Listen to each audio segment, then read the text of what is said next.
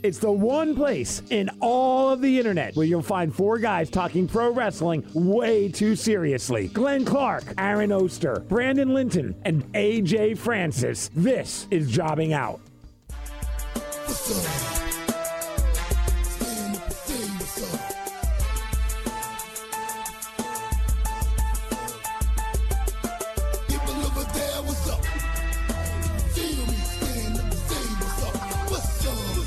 What's up?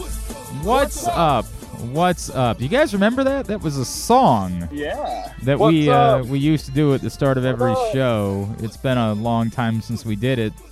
We also used to do a bit where I would come up with like a number that was related to things, but that was back when we used to prepare for the show. And those days are long gone. So you take what you can get, and you're going to have to be happy about it. It is Jobbing Out. I'm Glenn. He's Aaron. He's Brandon. And, of course, this is our huge AEW Collision preview episode of Jobbing Out. I could not possibly be more excited about it.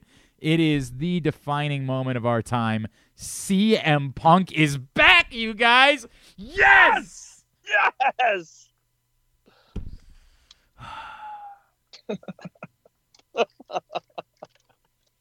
Hey, but at least they're not continuing to S all over their new championship on Raw. At least they're not also. At least that's not happening.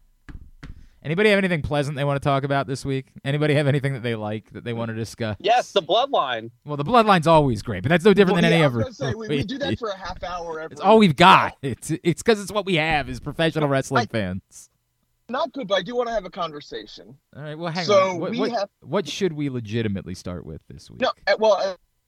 And here's my question, and we can kind of dovetail it into a lot of different things. Right. So we have 5 shows before Money in the Bank, 3 SmackDowns, 2 Raws. We're recording this Friday afternoon. Mm-hmm. Have we ever had a situation where we have that much time before Money in the Bank, have all the entrants in Money in the Bank, and all of them have made it to the show? No. Who's getting replaced and by who?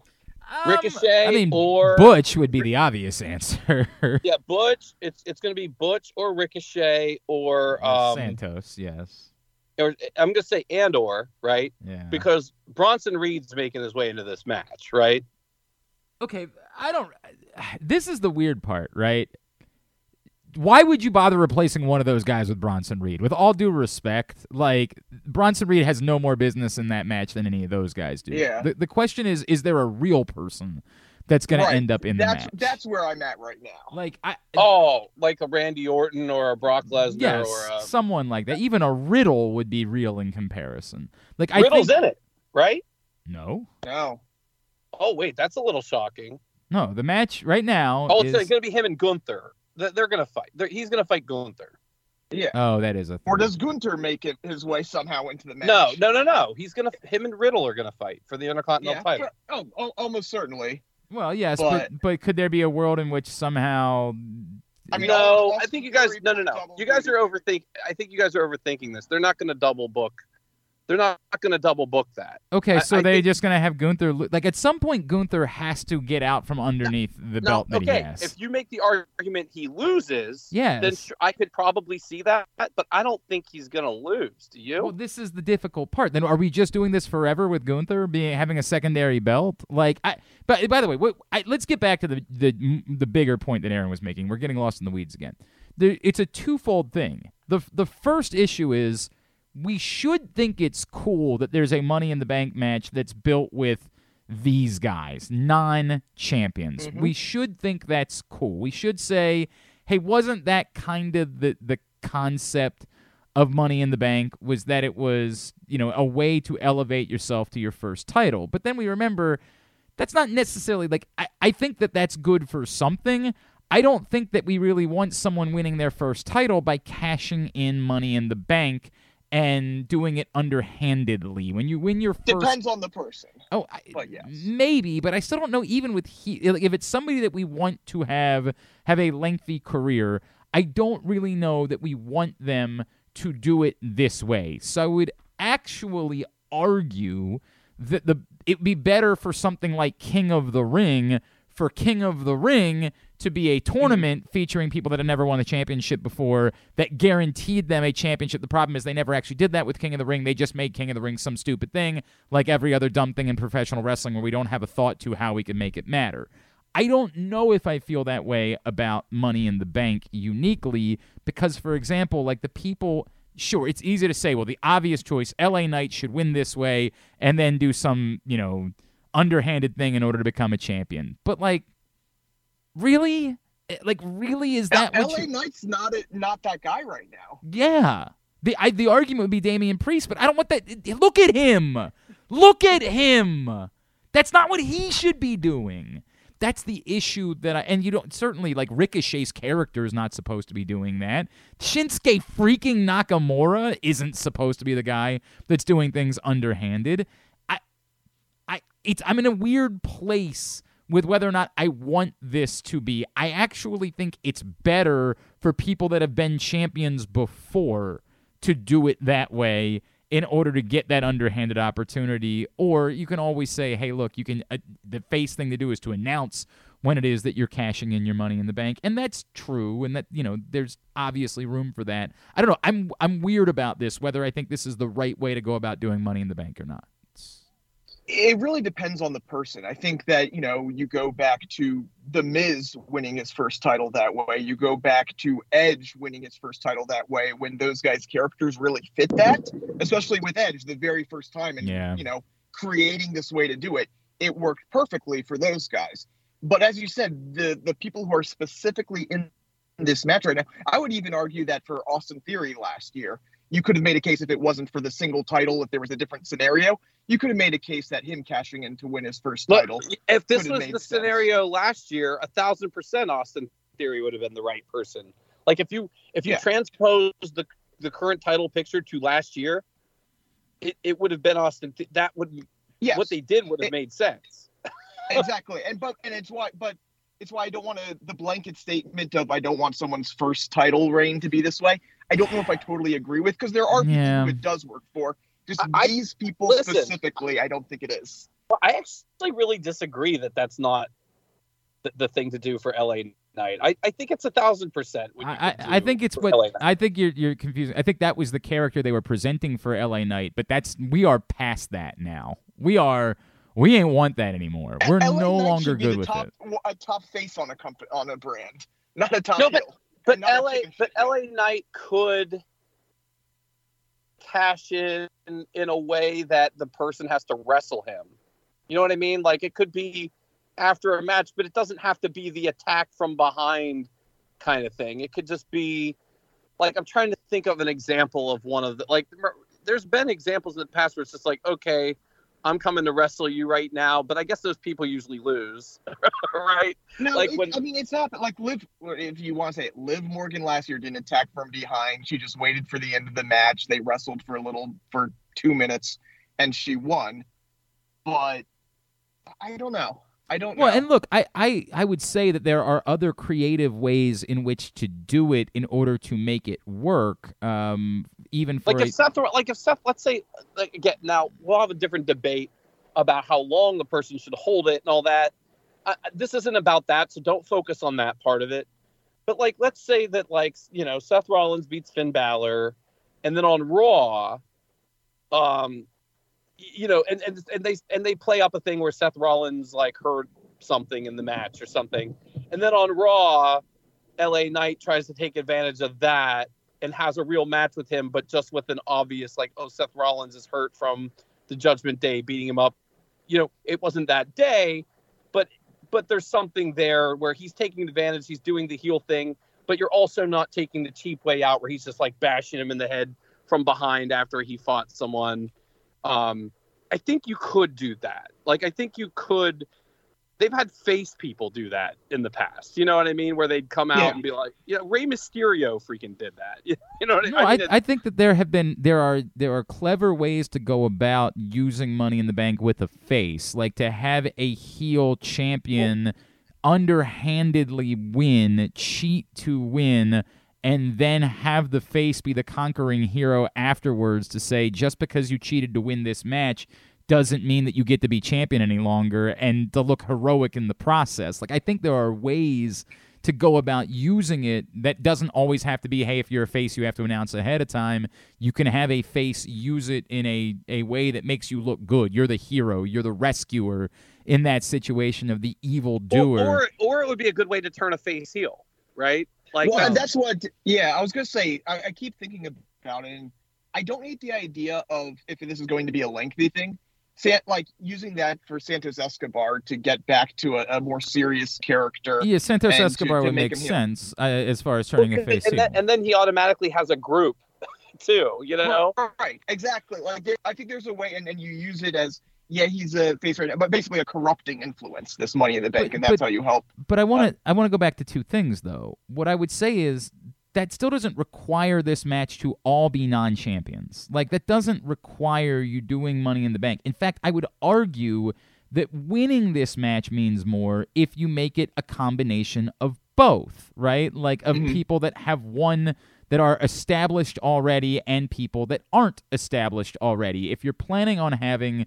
you know, whether it's Santos Escobar or LA Knight or Damian Priest win this match, then I think it makes it a little bit more valuable if you put, you know, some other people in the match that are more obvious choices. I think it's weird when we look at betting odds and LA Knight and Damian Priest are the favorites because, like, you know, it's weird that we're talking about the possibility of those guys being identified as future champions, and they're the only ones that we can think about in that way. I think it's more valuable for the surprise factor, for the getting something out of it, to have more viable contenders in a Money in the Bank match, even if you're going to choose. I just don't know that it requires them all being non-champions. I don't know that the concept of Money in the Bank is the place where you should be telling a story of it's, and I know they haven't been telling it up, which is what makes it kind of even weirder, the place where you need to have all non-champions.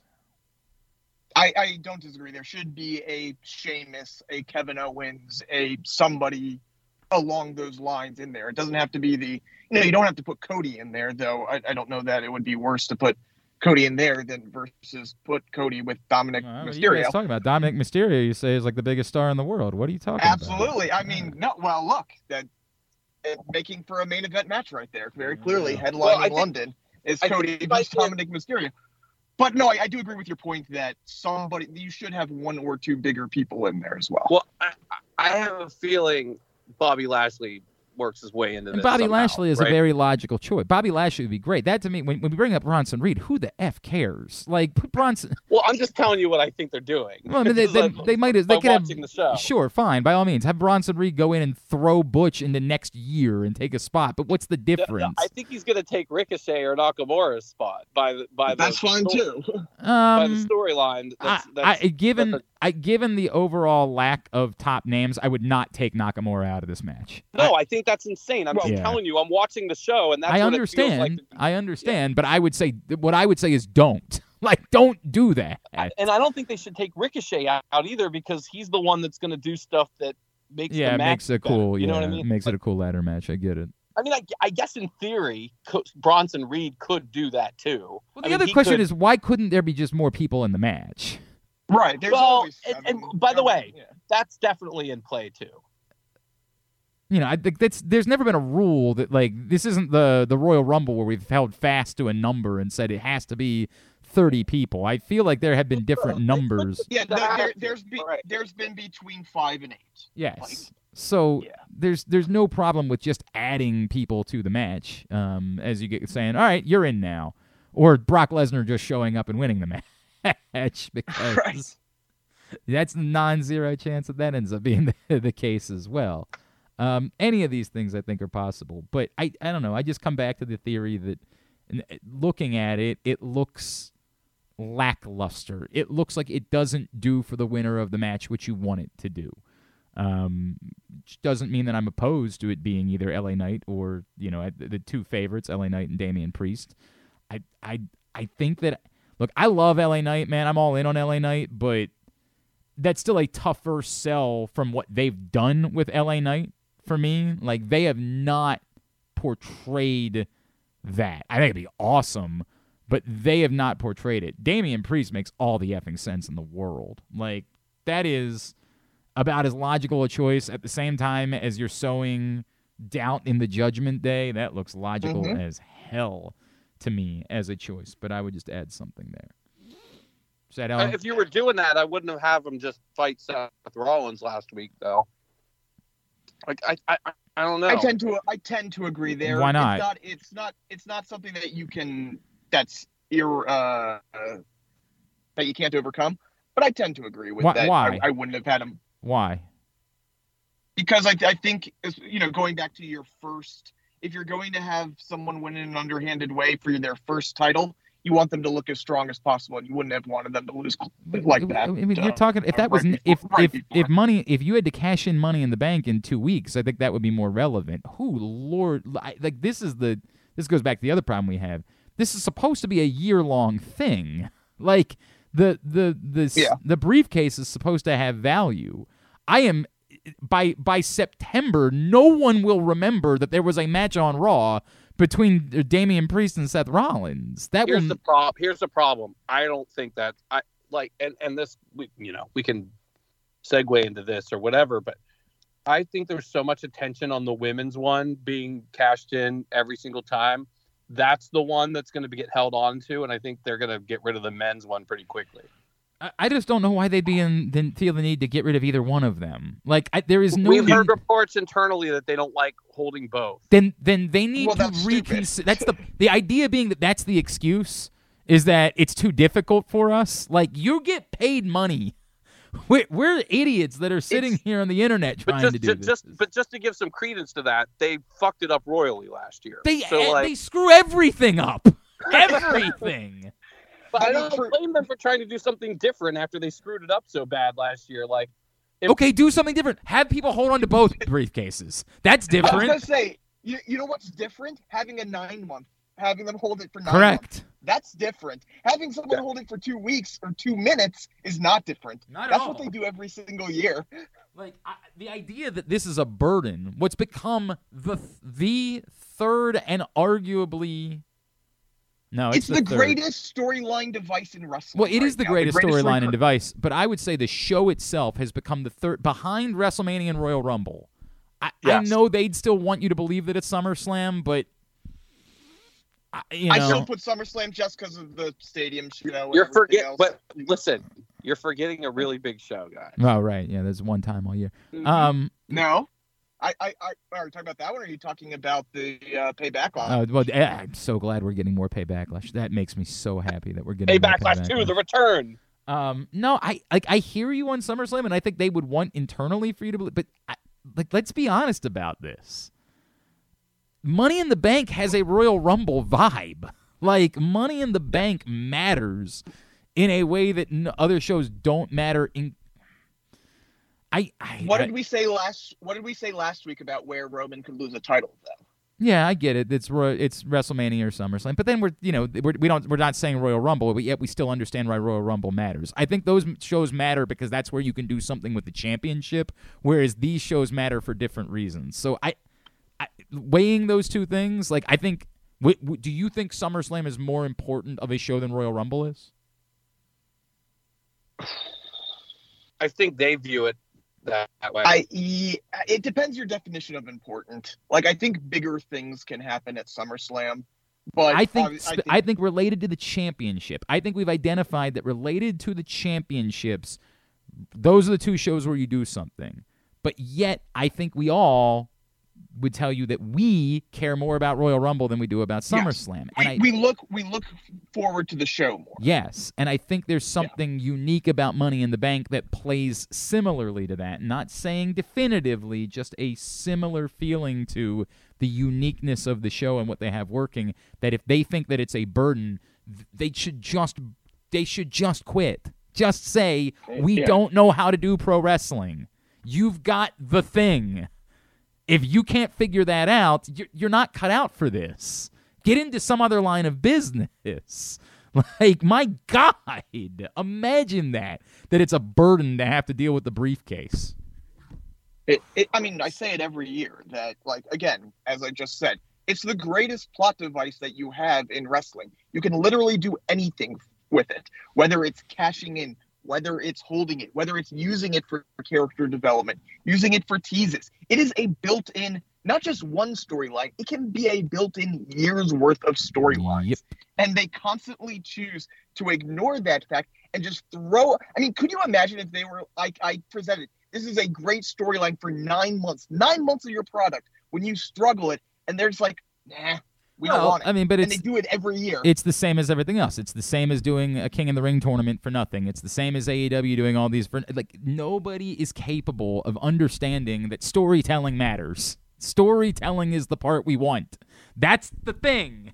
The thing we want is the storytelling. That's what this allows for. But that's, to them, storytelling is a problem because it's always, no, just big guy, you know, root for, you know, care about him. Storytelling, we that's messy. That's sloppy. We don't like doing that. Other than, of course, the bloodline, they'll still probably figure out a way to screw that up before now. So it's what it is. It is what it is. Anything else that you wanted to say about that, or can we move on to how they just hate their championship? I'm good with moving on to hating the champion. There's another person coming back to WWE. What? Who's coming back? Are you talking who? Besides, there's another person coming back that we haven't talked about that they could add to the match. Bray Wyatt, is he coming back? Look. Logan Paul. Oh, for God's sakes. Stop it. They're advertising him for Raw. No, I know. Stop it. I know. What's awful is it's not impossible. It's not impossible that in their mind they think that a Logan Paul Seth Rollins championship match at SummerSlam is gold.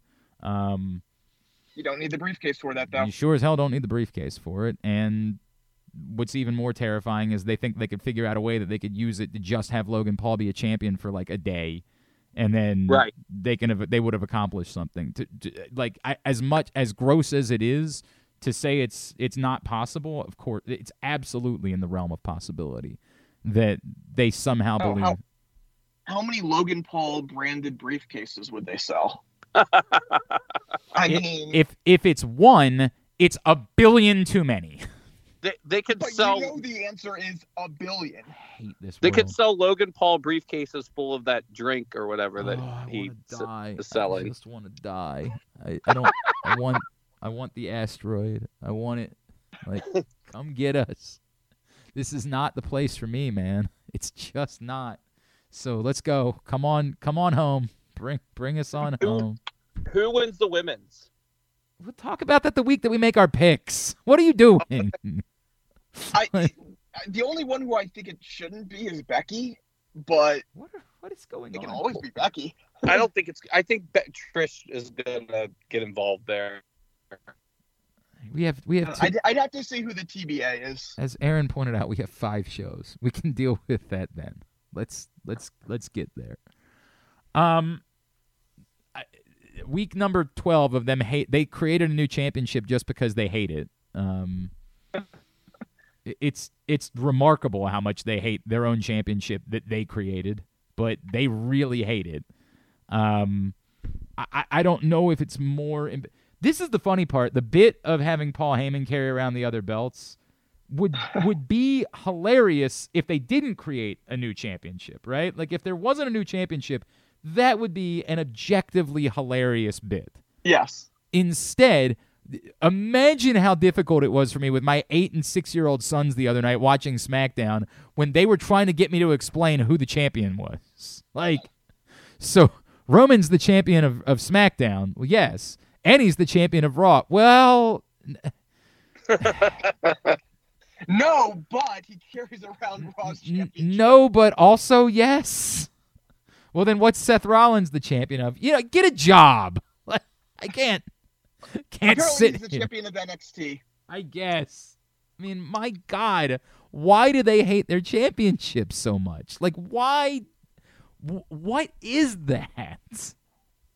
Also, by the way, AJ, I know you don't listen to your own show, but apparently you can just challenge the champion and get a match, so you need to do that, like, now. That's a good point. If I were him, I would be thinking about that. I would love him to show up as the open challenge.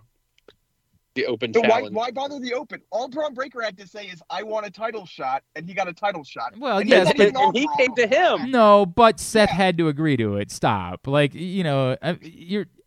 I know. Is there any indication that Seth would say no? I understand that. Like, I get what you're saying, but you're cutting out a step in between. You're doing the bit where just say I want a championship match, and then they just announce the championship match, right? Okay, like, fair. You're right. But here's the thing. Seth is a fighting champion. He'll say yes. That is a fair. That part is extraordinarily fair. Everyone should be challenging Seth right now because he can't say no. He should be popping up on Collision to defend his belt on Saturday night because he's just going to defend it everywhere else. And, yes, it's worse. It's the eternal trope of you've announced what the championship match is going to be at the pay-per-view. At that point, you shouldn't be doing these any longer. And I don't know why pro wrestling is so hard for people in pro wrestling. Like, I don't... This is the damnedest part about it, right? Like, I can get why we would screw up and make mistakes. But when this is what you do for your vocation, why is it so difficult to figure out these things? You want to do a silly week of championship, whatever, fine. Once, I guess. I still think it's too much. I think it's a mistake, but do it once. And then once it's over, announce who the opponent is for the championship match. Of all of the pay-per-views, this is the one that matters less because Money in the Bank is the thing. So you can kind of get away with it if you announce the pay-per-view opponent a week ahead of time instead of, you know, a month ahead of time. They just hate the championship. I don't know what else there is to say. They truly hate the belt that they created, and they don't want anybody to care about it. Yeah, I mean, it's what we said last week or 2 weeks ago or whatever it was. I think right now the Intercontinental title is a bigger deal. And part of it is because of how they've positioned Gunther and everything. Right. That is the deal. And we talked about that before. But yeah, it's not fair to say that. I think it's more fair to say the Intercontinental Champion is a bigger deal than the World Heavyweight Champion. How about this? Beating the Intercontinental Champion is bigger than beating the what champion is? I can't even remember which World champion this is. World Heavyweight Championship. Yeah. I give up. All right.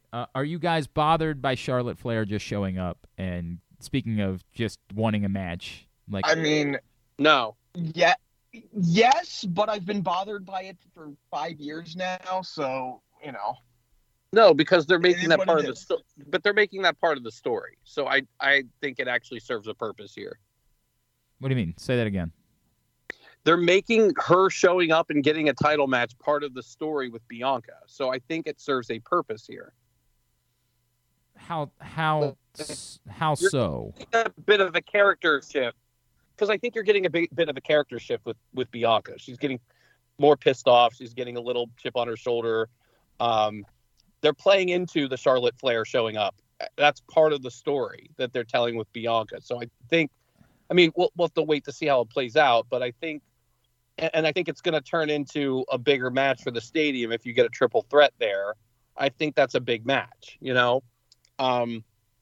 So I think that serves a purpose. So I'm not as annoyed as maybe I would be when it's just they don't explain it at all and she just shows up and gets a match. Like they're making it part, like they're showing Adam Pearce fawning over her. Like they're making it a story. In kayfabe. Okay. I still don't know that makes it okay for me to do it this way. Like, it's like when they I'm trying to think of a good example of it. I know it happens somewhat regularly when they're like, yeah, we know what we're doing is bad, but we're going to point it out, and that makes it less bad. Right. Like, right. Now, like it very much feels like it here. Now, again, if they. By the way, if Charlotte doesn't win the title in this stretch and she doesn't win the title for a while, okay. I just have no faith in that because you can't just say, "Oh, look, it's bad that she's just." Didn't Charlotte just? Wasn't Charlotte's last match her losing a world title? That's fine, but again, you can't just say, "Oh, look, this is ridiculous that she just shows up and gets a title shot," and do that as part of kayfabe. And then no. But see, you're changing. That's not what's happening. Bianca is saying that. The rest of them are saying, oh, yeah, of course, it's Charlotte Flair. She gets a title match. That'll get big ratings. Like, but Bianca's saying that. What we're saying. But Bianca is saying what we are saying. But you're saying they're saying that. And they're not saying that. And that's those are two different things. Bianca is supposed to be an avatar for us right now. Bianca is I don't know if that's the case. I don't know if that's the case. Are you saying this is a heel turn for Bianca? I think it might be the beginning. I think it might be the beginning of one. Then that's dumb. Then that's just dumb. Not if you want Charlotte to be the face in their ultimate match, then you would have to. Why would you want that right now? Because she's been doing the same thing for 2 years. That's the point. It's like we're sick of this, or at least I am. Because Bianca has been doing the same thing for 2 years. That's fine, but then there are other people to turn her against, not Charlotte. She's the biggest deal on the show. I understand because they're making. I mean, she's always going to be because they always make it chicken and the egg thing. But like, AJ sent me a text to let you know that she is the biggest deal on the show. Of course. I guess here's the question: is Bianca going over Charlotte? If Bianca's it all depends on what's going on. If you're going, I don't know the answer. I don't know. But that's an important key for all of this, whether it's okay or not. I'm gonna go back 3 steps. What you're ignoring in the process is that there was something very functional between Bianca and Asuka, and it felt like it was worthy of more.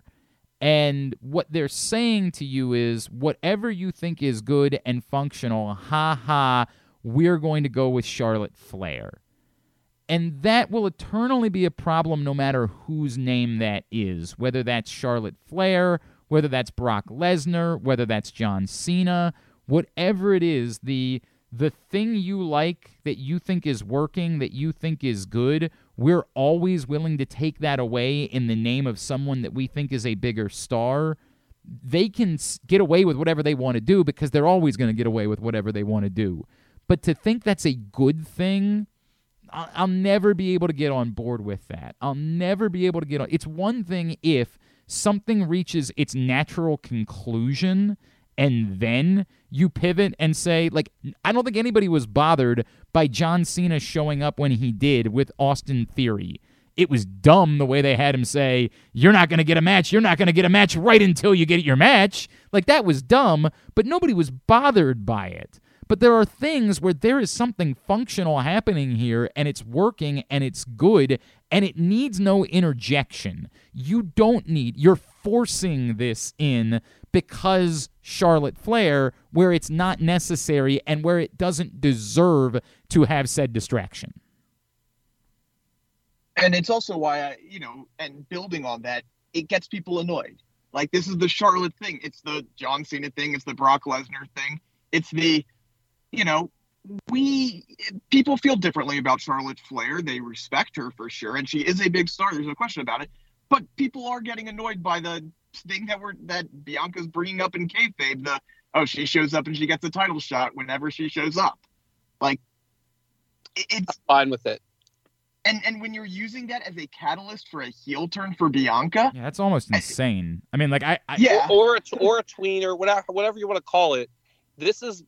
There's a big difference between saying that I think that Bianca's going to have an edge. If in your world the answer is you get super face Charlotte Flair, I don't think that's going to go the way you think it's going to go. Like, there will always be people that will cheer for Charlotte Flair because, again, we've gone beyond the world of good, bad. It's just, are you famous or not? And Charlotte Flair feels like a big deal when she shows up. So, of course, there will be people that no matter what will cheer for Charlotte Flair. But there will also be people like The response this week has been loudly the question that we're asking. And to think that you can pivot from that quickly to super face Charlotte Flair, okay, man. Like, why? Why put yourself through that? Why? They just want to tweener Bianca so that they can get the triple threat match at the stadium show. Right, but then are you getting tweener Bianca and tweener? Yeah, that's what I would be worried about. That might just be to get them through that. You know what I mean? I mean, I don't know. I think I think the closed-minded view is Charlotte Flair showed up, thumbs down. I think the open-minded view is okay. No, that's not the closed-minded view. You're doing a weird bit there. There's nothing closed-minded about this. Forcing somebody into something they have nothing to do with will always be thumbs down. That's okay, thumbs down. So do you just want to do the same thing every single week? Because I feel like they've been doing the same thing with Bianca and Asuka every single week. Okay, so Asuka just won the title. Yeah, I mean, I don't know what we're talking about now. The actual storyline part of this, other than but now Bianca's won that person one. Yeah, but now Bianca's chasing, so that completely changes the dynamic. Drastically different. But how do you keep it interesting? It's Bianca and Asuka. Have you heard of them? How do you keep the bloodline interesting? It's just been Roman and the there's like 500 people involved in the bloodline. Not anymore. But there were, and that's how it became. That's how it lasted for as long as it did. No, it started being interesting when it was three people. But we talked about it getting stale when it was the same three people for 8 months, and you can't say we didn't. I'll go back and find the show where we started to say we're running in place with the bloodline. Okay, you go find that show.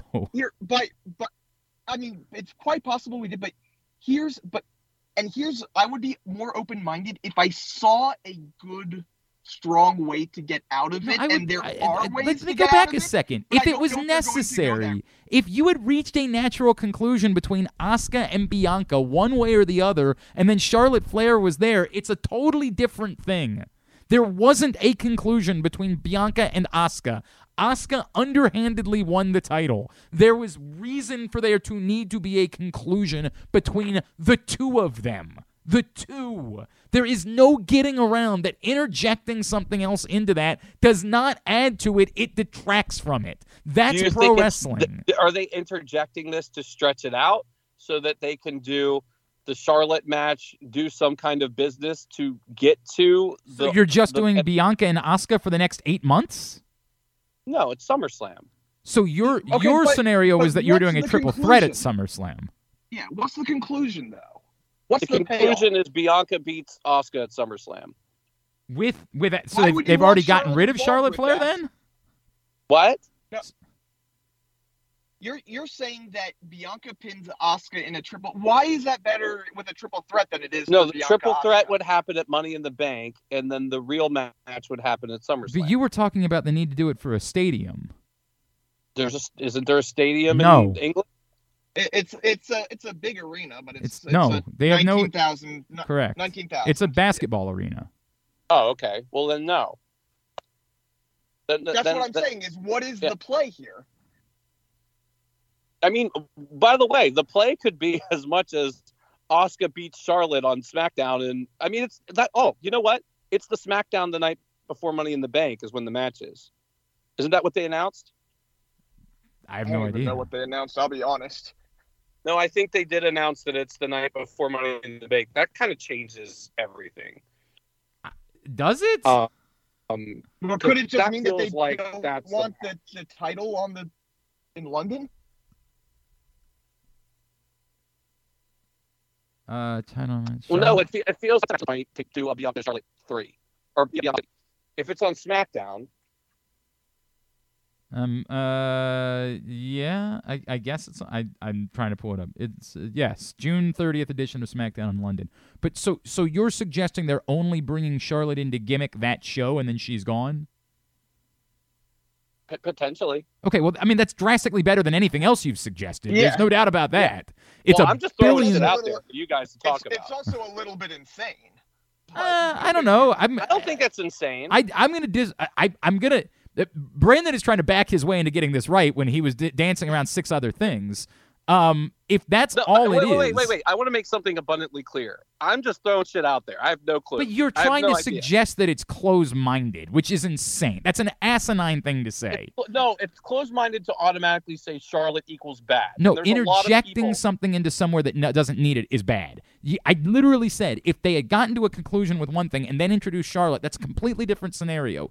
Interjecting someone in the middle of something else that works. If... This is about. But I feel like a lot of people's opinions tend to be that way. If it's Charlotte, if this was someone else, because it wouldn't be the same thing. But that's because this is the third or fourth time they've done pretty much this exact thing with Charlotte. That's the real problem. It's like Charlotte shows up. That's my point. It doesn't make it bad just because they did it before. Oh, no. I'm going to go back to something. Nobody was mad that John Cena showed up this time. No one.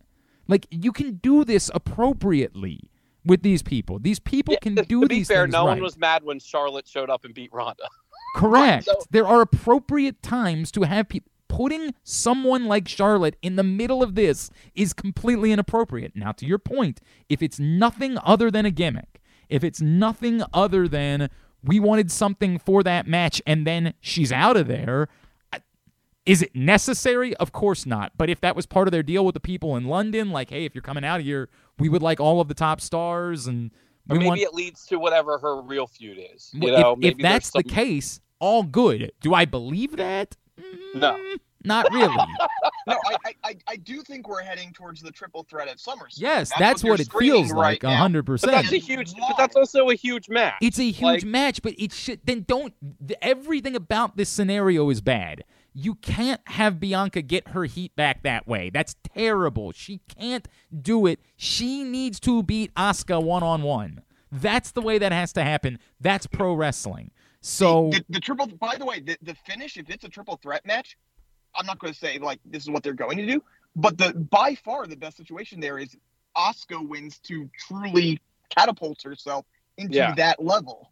Like, and if that's what it is, okay. Weird to use Bianca that way though. It's extraordinary. Everything about it is weird. Like that's the issue. Like there's a million different ways to go about doing this match.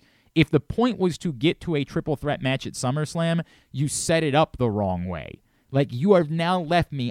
You have to get me Bianca getting her heat back against this person. You've got to do that. And I mean, if you just want to have Asuka win again and cheat again and Charlotte doesn't care anymore and you're going to do the whole thing again at Paybacklash because Paybacklash is the most important show of the year. By the way, is that on Labor Day weekend too? Are we just? Yes. For God's sakes! For God's sakes! By the way, I kind of love it because I'm going to be in Altoona for Labor Day weekend. You enjoy yourself. The rest of us are going to watch college football like normal Americans and draft our fantasy football teams, which is what Labor Day weekend is. I will be going to the show, my friend. Enjoy yourself and have a great time at It is Paybacklash. It is the most wonderful time of the year. You do have that going for you. Is it going to be SummerSlam Paybacklash? They should. You have WrestleMania Paybacklash, so why wouldn't they? 100% should do that. Why wouldn't they do that? Like, why wouldn't they? For God's sakes. All right. Was there anything else WWE-wise that we needed to cover? Yes. Did you see the report about Roman Reigns' opponent and Money in the Bank? Not sure that I did. I don't think so. I think it's fairly obvious. Okay, when I say it's fairly obvious, it's what they're doing on TV. I just don't know if we all believe they would actually Roman make versus this Jimmy. Yes. Is Jimmy? Yeah, that would make a lot of sense. Yeah, sure. Like, I mean, I love them actually doing that if that's the case. Yeah, I mean. Again, I just don't know if I ever believe how many times do we talk about a tag match or something? Well, you know, like, right, but they're not doing that. It creates a bigger problem, which is in Aaron's Bizarro World theory where they don't ever have to pay this off. Do they believe that they can just do a tag match then at SummerSlam, which would make me want to jump off a bridge? Like, I hope that means it leads to Jay at SummerSlam. Well, yes, you presume that would be the reason to do it, but you presume that all of this would be the reason why you're doing this is to get to Jay at SummerSlam. Like that, every ounce of this path has set for that to be the case. It's just, you know, believing that they would do it and then going back and measuring that against my concern. I know the answer to this, but I'm just saying it because we need to.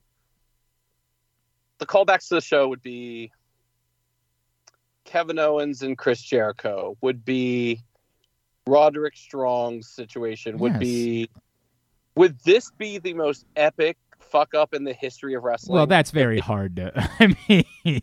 There's been so many. How do you measure? This is worse than Kevin Owens and Chris Jericho. I mean, it would be. I mean, like. With the only caveat being. WCW botching Sting? No, I'm talking about, okay, sorry. WWE specific. Like.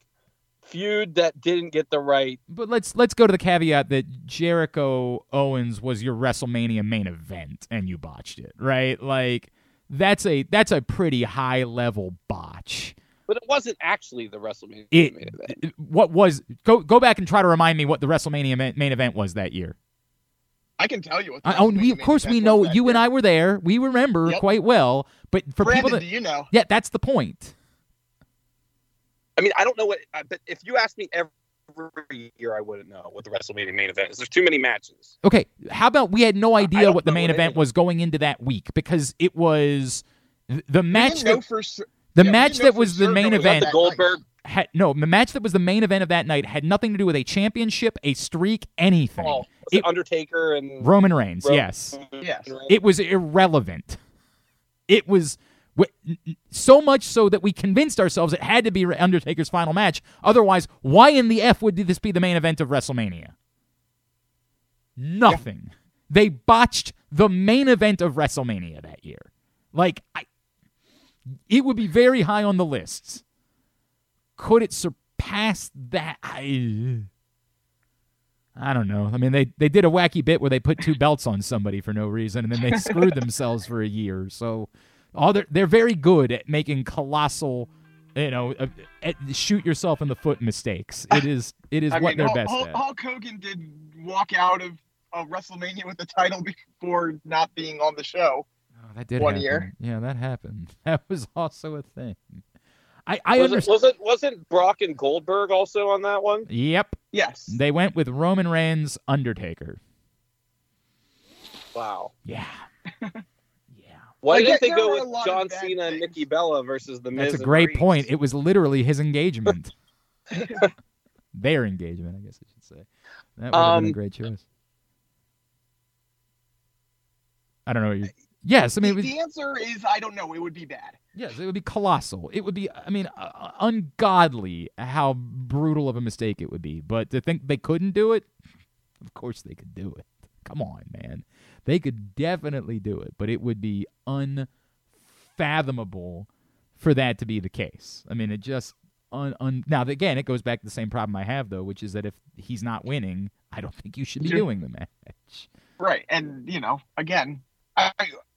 If I tell you right now, let's do it. Remember, you had the Lamara meter.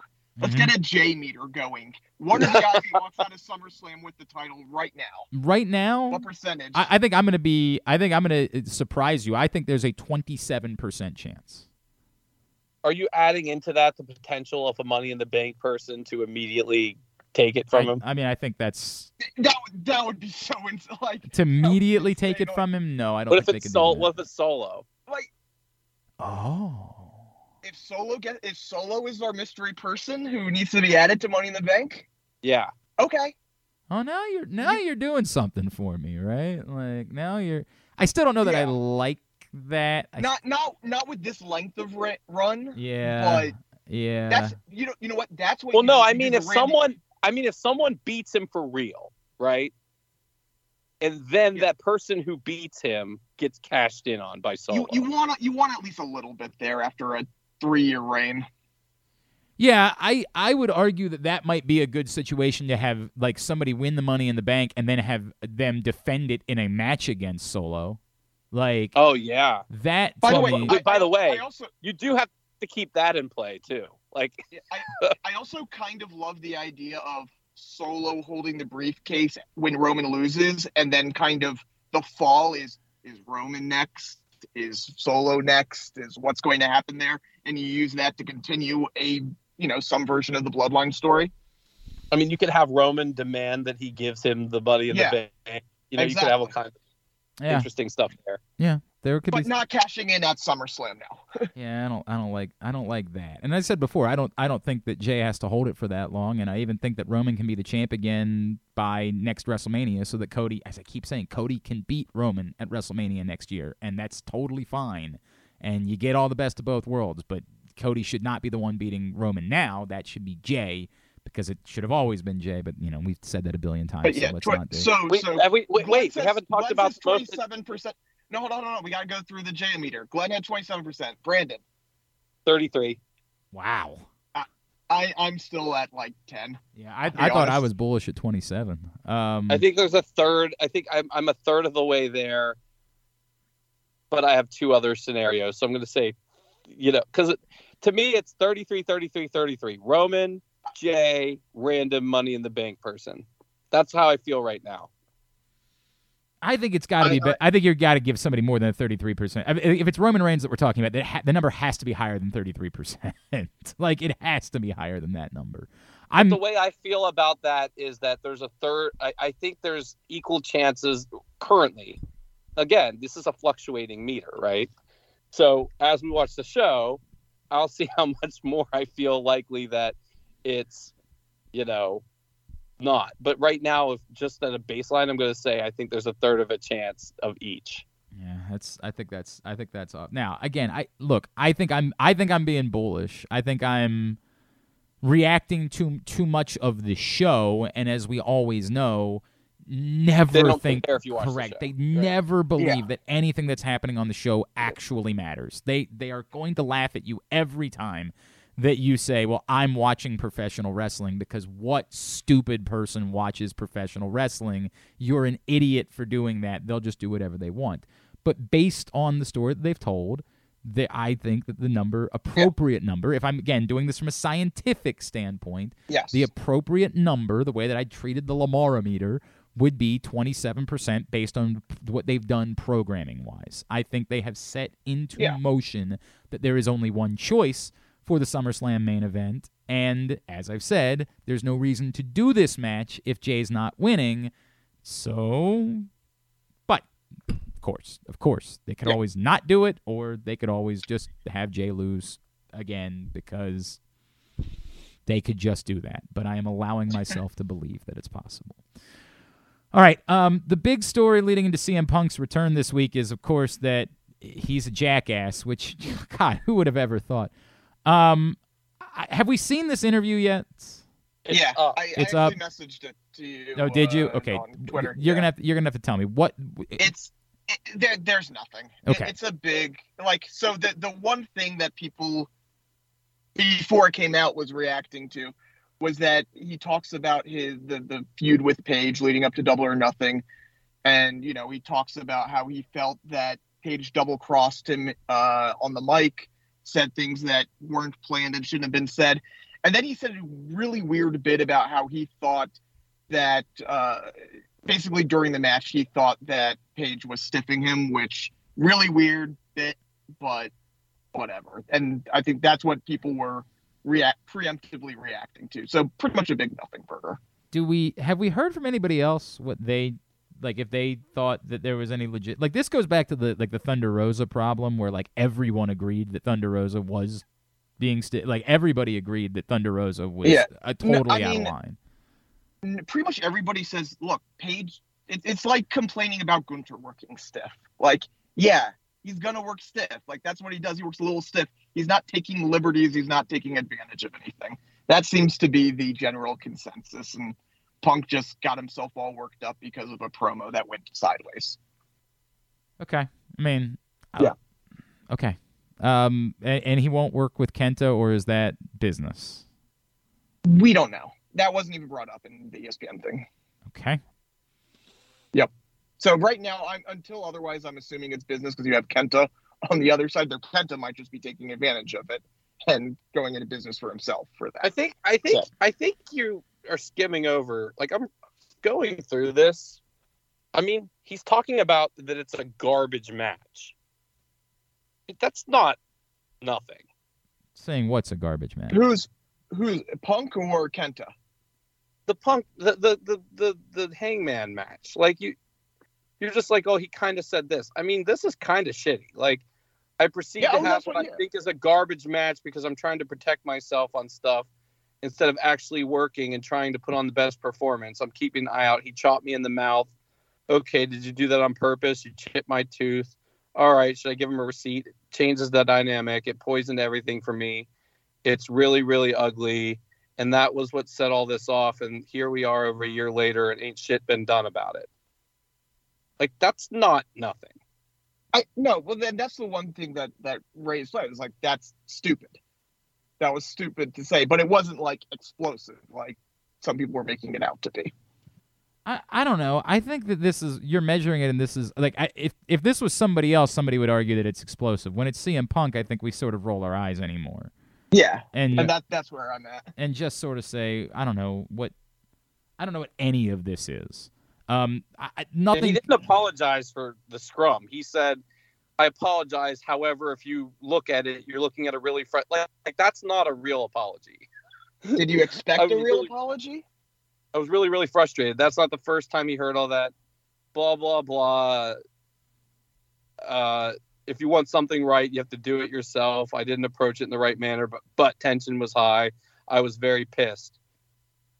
I knew I just injured myself. I was hurt and I was disappointed. I mean, he doesn't sound like a different person. It's the same person. Were you expecting him to be a different person? I don't think what happened was a big deal. Yeah. That's exactly what I expected from CM Punk's, when he was able to talk again. I think that's... My attitude is, well, shit happens. I mean... this is the difficult... I'm just exhausted, man. Like, I really am. I'm exhausted with the self-important CM Punk. I wasn't that excited. I mean, I was glad that CM Punk was wrestling again, and then I remembered that meant that you had to deal with CM Punk. And there's just the self-importance is entirely... He throws them under the bus again in here. He's like, he's characterizing himself as the person who wants to go have the sit-down meeting and make all amends and saying that no one else is willing to do that. I just don't care, man. I just don't care. Like, I don't care about any of this. I don't care about any backstage political BS. I don't care. And to me, that's eternally the CM Punk problem anymore. And you could say it was the same problem. It's been the same problem. Look, let's be honest about it. Somehow Chris Jericho has been both of these guys. Like, he's both been the guy that's the difficult backstage, and yet has also been beloved wrestling angel. And so I don't know how that's worked for him. I don't know how that's managed. And maybe for most people, maybe when this television show airs on Saturday night, CM Punk will go right back to being that for most people. I don't know why I don't feel the way about Chris Jericho that I feel about CM Punk. I do think it's been worse with CM Punk. Like, I do think it's been... I think I'm being... If I try to make it apples to apples, that's not correct. CM Punk has been drastically worse over the years. But it's Hulk Hogan anymore. It's, dude, I don't know who you think you are. You're not that guy, and you've never been that guy. Like, you have allowed yourself to believe that you are bigger than the business, that you are more important. But literally nothing that you've accomplished would back that up. You're not that. Maybe because there's a legion of people, and the number undoubtedly is dwindling. As we said before, you were never... Part of this was the mystique of the fact that he did legitimately stay away for 7 years. Like, that part allowed him to have something that was more significant than what anybody else had.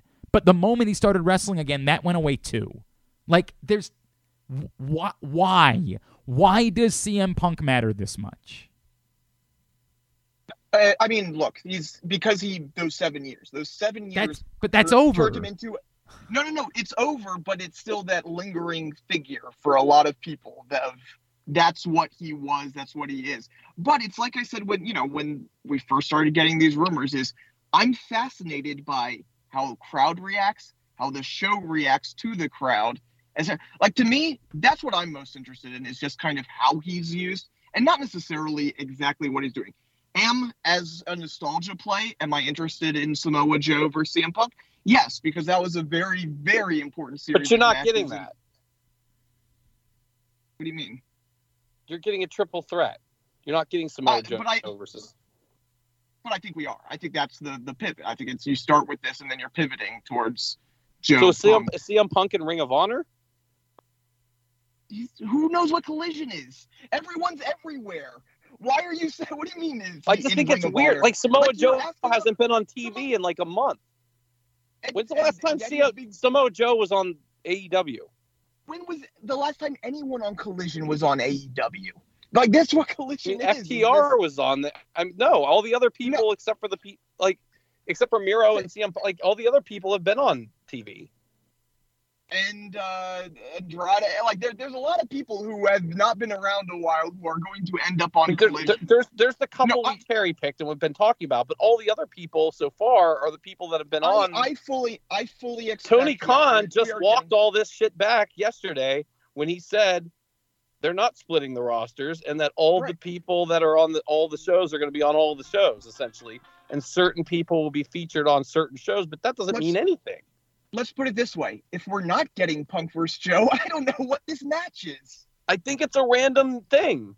I wouldn't read anything into it. Yeah, I'm going to disagree. I think it's leading to Punk vs. Joe. Like, I do think it's likely that it leads to Punk Joe. I just don't care about that the way that Aaron does. Like, that doesn't suddenly make this interesting. And I think that you've gotten your answer based on how few tickets they've sold anywhere besides Chicago. The answer is...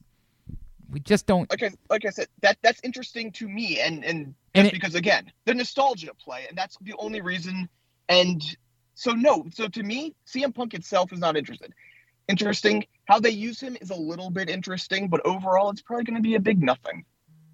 Well, I'll go a step beyond that, which is I think that what I bring up about nobody's buying tickets is part of the reason why they want CM Punk to do some interview that people think is explosive, and they're going to try to make Punk his punkiest to try to make it seem like there's some counter. Like everything always repeats itself, right? Like what we know is that once upon a time CM Punk tapped into this counterculture and this anti-establishment thing, and we're going to be desperate to hope that he can do that again because right now we've got no juice. Like We're trying to sell you on the idea that we have juice because we sold a bunch of tickets to London, but that's the list of juice that this company has at the moment. Like, there's nothing there, so we're going to try to push those buttons, but it's gone. It's over. There's no fight there any longer. Like, what? You're anti what? Like, you're anti... And that's actually, by the way, and that's the... Yes, what you said. Plus, it's hard to do counterculture when your counterculture would be countering...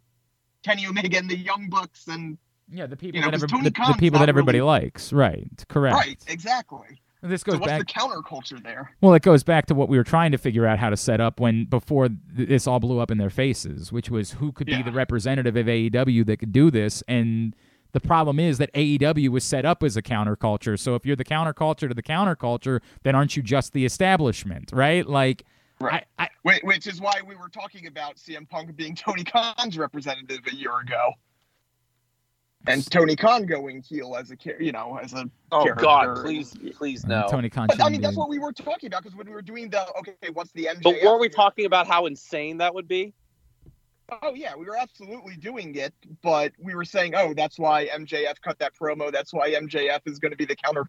He's going to be the real counterculture face and facing the bizarro CM Punk as the establishment heel. Yeah, we did talk about that. Yeah. Yeah.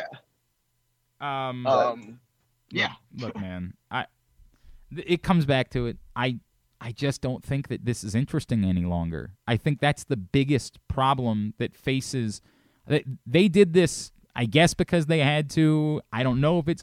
I don't think there's a way anymore to make CM Punk interesting. I don't think 44-year-old CM Punk is interesting. I think it's over. I think it was interesting that he came back, and then that kind of blew up in your face.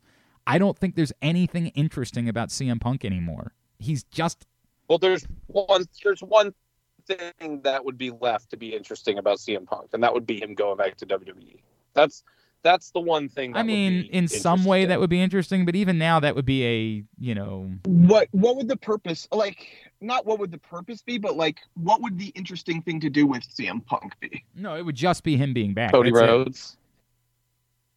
Why would him being there in general. Yeah, that's it. The only thing that would be interesting would be him showing up. Like all of a sudden, that would be a real oh my effing god moment if he showed up. But after that, there are people he can have matches with that. But there are people he can have matches with anywhere. Like he can have matches anywhere, but to make him interesting. But I'm saying, the rose is off the bloom, right? Or the bloom is off the rose in AEW. But like, if you put him in WWE, you would still be excited to see him wrestle a couple people until the bloom is off the rose there. By the way, I'm still, if we're talking about him being excited to wrestle, there are people in AEW I'd be excited to see him wrestle. I mean, we didn't get the Punk Cole match, did we? Like, there are matches there. If we believe that we can get a good match out of CM Punk and not have his body break down, which is the assumption for WWE, we can say the same thing for AEW. So I'm with Glenn. Like, yeah, the whole, you know, like when Bret Hart came out and hugged Vince McMahon, that was weird. That was a moment. That was crazy. And same thing for CM Punk in the WWE ring. But once you get past that first moment. But that's eternally the CM Punk problem. The CM Punk problem is that this has passed him. Like, he had to be in wrestling for the CM Punk character to continue. For it to matter, he had to wrestle. He didn't. He stepped aside. And once he came back, it was interesting that he was back. But then once that was over, what was there? The only thing I present to you is, like, if he's in WWE, he can be the counterculture guy again. Like, you can't be a 45-year-old counterculture dude. You can't. Yes, you can. No. Who are you right now? Who are you counterculturing against? Roman Reigns. Could you imagine CM Punk's the guy to beat Roman Reigns? I didn't say he beats him. No. But I know. I'm just throwing that out there. I'm just saying, like, you're acting like nothing about that would be interesting. I couldn't disagree more. You could do it, but that's not any more interesting to me. There's nothing about positioning. The story of the Bloodline has not been that it's represented, you know, government or represented the establishment. But you've got the guy that's had the championship for 200 days or whatever, 1,000 days. That's the face of the company. But they haven't done that. They haven't made him the face. They had Triple H come out and say he's the face of the company and put a belt around his waist. That's one time. That's not been his character. His character has been about the Bloodline, not about WWE in any way, like, at all. That's not he's been the Roman Reigns character. The table is the WWE. No, the table is his family, and he's made that abundantly clear. Like, but I think he's also saying that the table is the whole company. He's saying it's his. You would have to. It's different. It's different from him feuding with, like, Triple H. If Triple H could wrestle right now, like, there are things that you. Oh, of course, it's different than that. Yes. Or whatever other company. It'd be different than if it was John Cena, who was the clear company man. Like, Roman Reigns is not the clear company man, even if we all know that he is. I mean, I think he is the clear company. I think he's the clear company. It's two different things. What you're saying is because you know he's the guy that WWE has hitched themselves to. That makes him the company man. Everyone knows that. That's not what they presented on television in any way. In any way at all, that's not what they've presented. What, like, is CM Punk going to do a promo about how Triple H chose you or Vince McMahon chose you? Like, he could, but it would be weird. It'd be utterly different. It would be accurate. But by the way, now you're tapping into another CM Punk problem from where he can't do a promo without completely pulling the curtain back. Well, that's true. And then I mean, I think there would be something there with him and Heyman. He could say that Heyman became part of the establishment. But you know what? But then you know what we get to is this isn't CM Punk talking to Triple H. This is Phil Brooks talking to Paul Levesque. Well, then screw that. Yeah, we don't want that. Nobody wants that. And I mean this.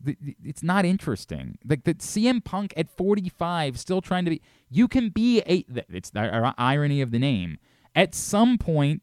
It's the people that are whining about how much money Rage Against the Machine charges for tickets. Like, you're a very wealthy person. We all know that. You're not this guy. It's over. You're the establishment. Like, right. You don't get to do this for forever. It doesn't work that way. And once that's gone, the only thing he had left was coming back. That's it. As soon as he was back, he was just another wrestler. It just so happened to be that this one was 44 years old. And to Aaron's point, we have questions about how physically capable he is. And as you know, I said before, and we had to watch how spectacularly you failed at everything else. Like, yeah, that's true. That's part of this. That you wanted us to believe that you could just go do something else and be fine because you're CM Punk. But it was abundantly clear how that wasn't true. You're not a Hollywood star. You sure as F were not a mixed martial artist. You're just a professional wrestler. And inherently, that's all you were. And it was a cool character, and it worked for a while, and it was exciting, and it was different in the way that Stone Cold was different. But Stone Cold can't come back and work every week. Like, that's not a thing. He can only come back once, and then he's got to go away. Like, you can't just keep doing this and pretending like it's interesting. Here's the other problem. You know, when he was CM Punk back in the early 2010s, he was better than everybody. You know, you can quibble about everybody. Yeah, else, he wasn't better than everybody, but he certainly was in the upper echelon. There's no question about that. Yes, like he was. It wasn't crazy for him to call himself the best in the world. Right. Yeah. Now everyone's caught up with him. Between age, between the fact that the business has changed and everything else, he's not the best on the mic. He's not the best in the ring. He's just. Even if you think to Glenn's point, they haven't caught up with him. They've surpassed him. Oh. Right. That's my point. Is like, I'd rather see MJF. I'd rather see Adam Cole. I'd rather see, you know, I can go list off a number of names. He's not that guy anymore. Yeah. And by the way, those guys, if you had put them in 2011, he wouldn't have been the same guy. So, yeah. That's an interesting point, that the part of what separated him was that these types of performers just didn't exist at the highest level the same way, right? Like, yeah, I think that's accurate. It's never that CM Punk was so much better than everybody else. He was just, there weren't as many guys that were like this. Well, he was so much better than everybody else at the time. And then, you know, and to be fair, a lot of people modeled themselves after CM Punk. Yeah, to some extent. So like, I'm not, and I don't want to take anything away from what he was then, but what he was then is very similar to what a lot of guys are like now. So there's that.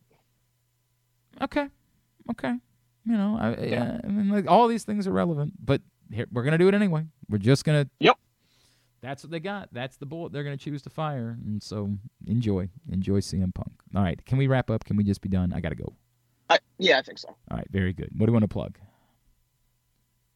Come check out the Circa. We still have that fantasy football giveaway, totally free giveaway, $12,000 of prizes for you and your league to come out, draft at Circa. Go to circalasvegas.com for that.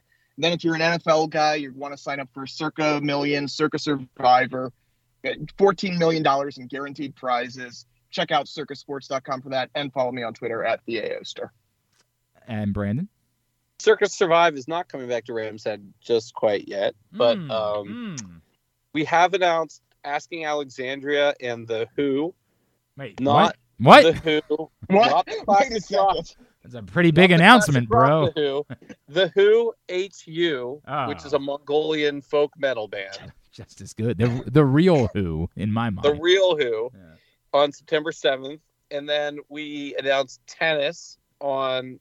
Not the sport. Yeah, the band. That's very sad for me.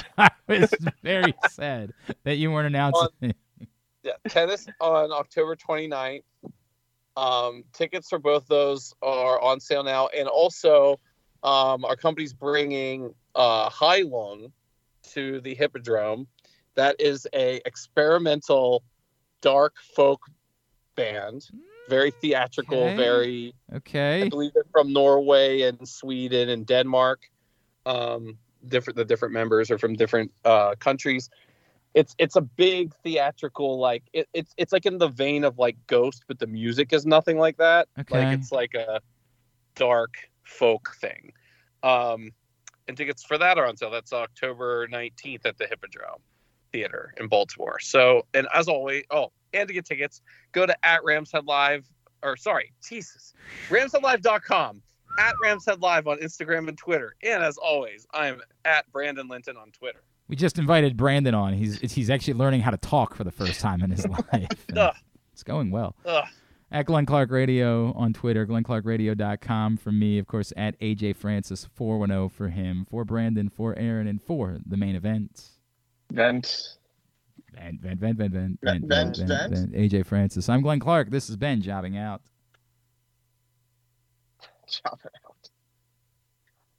DJ Scribble still spinning at midnight.